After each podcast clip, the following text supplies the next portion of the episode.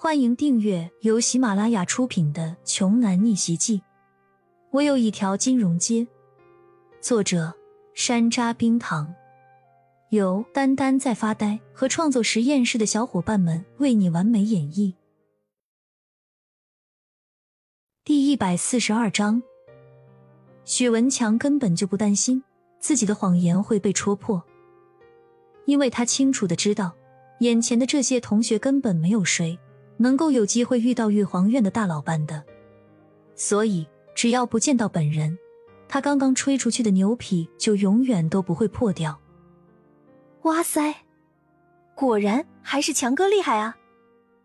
是啊，连这种级别的大老板都能交上好朋友，强哥真不愧是咱们江北大学的老大。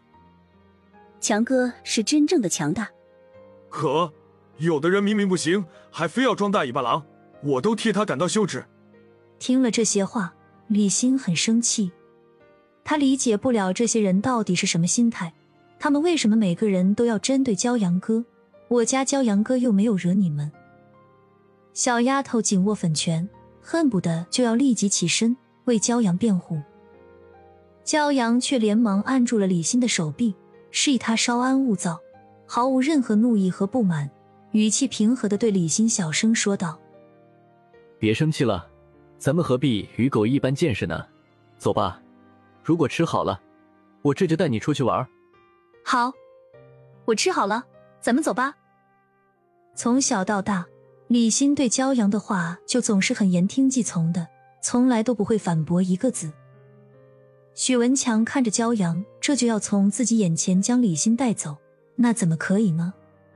他自然是绝对不允许骄阳这么做的。李欣，也跟着他，跟着我们一起走吧。我知道哪些地方更好玩，哪些地方有好吃的东西。毕竟，我和玉皇院的大老板很熟啊。许文强一边说着，就一边走过去，上前直接拦在了李欣的面前。就在这时，周天浩气喘吁吁的跑进餐厅来，为了进一步拉近和骄阳的关系，今天的周天浩还特意从员工那里借了一件有些老旧的衣服穿在身上。风格和气质上都跟一个普通人差不多，确实比较像骄阳的同道中人。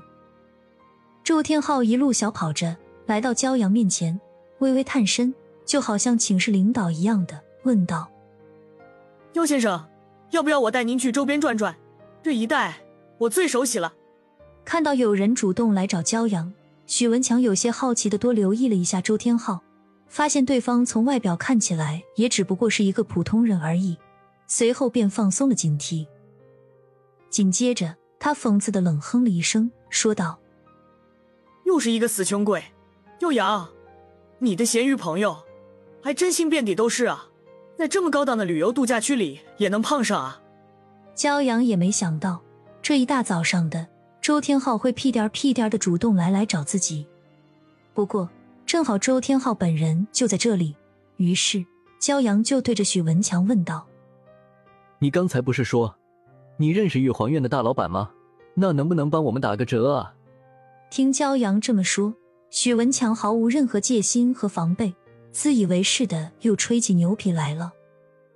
我当然认识玉皇院的大老板了，我都说了多少遍了，他可是我的好哥们儿，别说是打折了，免费都行。站在一旁的周天浩听的那是一脸懵圈呢，他心说了。这个没脑子的蠢货究竟是谁啊？老子什么时候认识你的？而且就算是见过面，是你能说免费就免得了的吗？骄阳已经彻底摸清了许文强的脾气秉性，对方应该就是那种死要面子活受罪的主儿，于是开心的说：“那好啊，今天周老哥想带我们玩，而强哥又有这么大本事，可以请我们玩个痛快啊！”乍一听。许文强还以为自己的耳朵是不是出了问题，骄阳竟然在恭维他。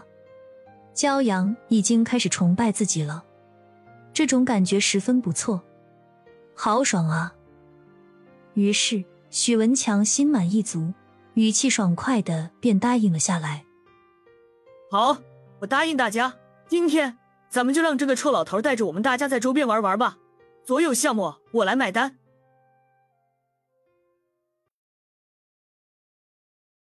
本集播讲完毕，想听更多精彩内容，欢迎关注“丹丹在发呆”。